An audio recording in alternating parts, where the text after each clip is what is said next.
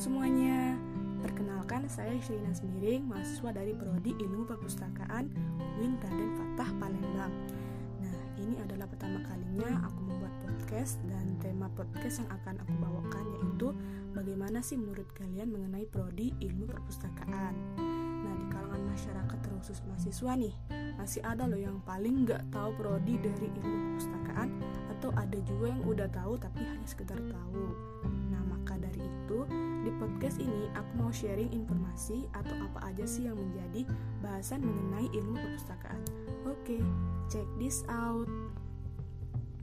Sebelumnya, aku akan membahas tiga topik inti mengenai tema podcast ini yaitu yang pertama definisi dari ilmu perpustakaan itu sendiri, yang kedua pembahasan mengenai mengolah dan mengelola bahan pustaka atau koleksi di perpustakaan, yang ketiga prospek kerja bidang ilmu perpustakaan ini.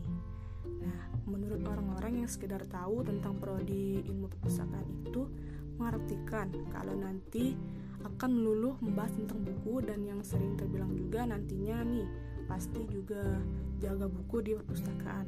So, menurut aku itu nggak salah dan juga nggak benar. Kok kayak gitu? Nah, prodi ilmu perpustakaan itu yang sesungguhnya membahas tentang buku, tetapi dalam artian bagaimana mengolah atau mengelola buku agar digunakan oleh pengguna perpustakaan dengan mudah. Jadi, jangan salah mengartikan lagi ya. Nah, selanjutnya aku mau menjelaskan maksud dari mengelola atau mengolah buku kalau di perpustakaan itu disebut koleksi atau bahan pustaka. Mengelola dan mengolah buku atau koleksi itu dalam perpustakaan yaitu di mana buku-buku yang akan dijadikan bahan pustaka tidak langsung ditaruh di rak-rak perpustakaan. Pasti ada yang bertanya, kenapa sih harus diolah? Nah, coba kalian bayangin kalau kalian memiliki ribuan jumlah buku dan tidak tertata secara rapi atau hanya ditumpuk. Dan sewaktu-waktu kalian ingin membaca buku. Kira-kira kesulitan atau tidak untuk mencari buku yang ingin dibaca.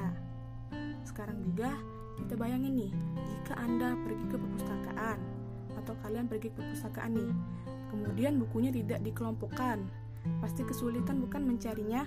Nah, maka dari itu adanya pengelolaan atau pengolahan buku atau bahan pustaka ini melainkan harus diolah terlebih dahulu agar semua buku tercatat dengan rapi dan diletakkan pada posisi yang tepat. Buku yang tersusun rapi tersebut butuh diolah terlebih dahulu agar mudah ditemukan saat dibutuhkan. Nah, kegiatan dari pengelolaan ini atau pengolahan bahan pustaka ini yaitu yang pertama, inventarisasi bahan pustaka, yaitu yang kedua, pembuatan deskripsi bibliografis, dan kemudian penentuan tajuk dan nomor panggil atau call number, dan yang terakhir yaitu penyelesaian fisik bahan pustaka. Rumit ya, nih aku jelasin secara singkat mengenai empat kegiatan itu sebagai informasi untuk kalian mengenai pengolahan bahan pustaka di perpustakaan.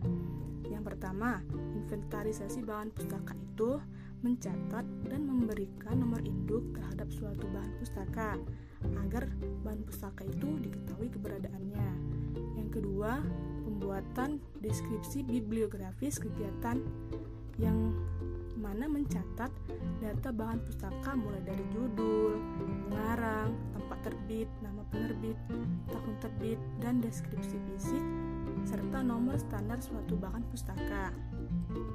Yang ketiga, yaitu penentuan tajuk dan nomor panggil, yaitu dalam bentuk sebuah katalog atau sebagai alat temu untuk menemukan kembali informasi dengan suatu titik akses yang dalam istilah perpustakaan itu disebut tajuk.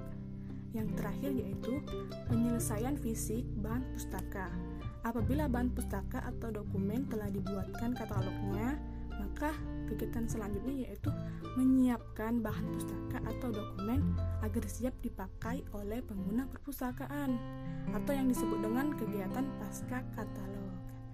Kegiatan melipu, kegiatan e, mengenai mengenai penyelesaian ini yaitu mengetik kartu atau yang dilakukan oleh perpustakaan yang masih menggunakan sistem manual dalam penelusuran informasinya. Jadi kegiatan yang aku sebutkan tadi intinya agar memudahkan pengguna perpustakaan atau disebut pemustaka dalam menemukan buku atau koleksi yang diinginkan dengan tepat dan cepat.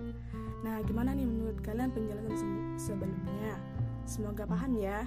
Pembahasan terakhir ini yaitu untuk tema podcast ini yaitu mau ke mana sih setelah lulus dari prodi ilmu perpustakaan atau prospek kerja dan penjaminan apa yang didapatkan di prodi ini meskipun dianggap bukan menjadi jurusan favorit atau prodi yang diinginkan oleh banyak orang nyatanya ada banyak peluang atau prospek kerja ilmu perpustakaan yang saat ini cukup terbuka lebar yaitu yang pertama pustakawan yang merupakan peluang kerja paling utama bagi lulusan ilmu perpustakaan dan untuk menjadi seorang pustakawan itu harus bisa mengelola dan bertugas e, mengelola buku-buku di perpustakaan tersebut.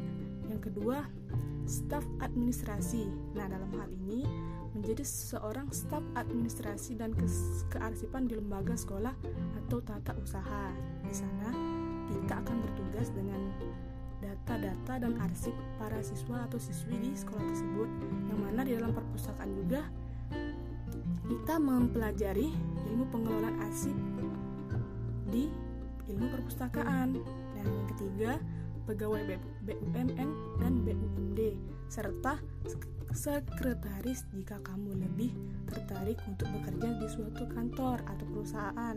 Nah, di sana juga kamu bisa menjadi seorang sekretaris yang mana bisa dengan membuat surat perintah, menata dokumen dan sebagainya tentu sangat dibutuhkan oleh banyak perusahaan dan juga banyak sekali peluang kerja masa depan yang bisa diraih melalui prodi ilmu perpustakaan ini. Pada dasarnya, semua ilmu itu akan selalu berguna di masyarakat maupun untuk diri sendiri. Jadi jangan sekali-sekali kita meremehkan suatu ilmu berarti sama saja kalian menghina ilmu yang kalian dapatkan selama ini. Akhirnya tibalah kita di ending podcast ini dan saya berharap kalian paham sedikit atau mengenai perpustakaan atau ilmu perpustakaan ini. Dan jika ada salah dalam penyampaian dan segala sesuatunya, mohon maafkan ya. Baiklah kalau begitu, see you again untuk podcast yang akan datang. Wassalamualaikum warahmatullahi wabarakatuh. Bye-bye semuanya. thank you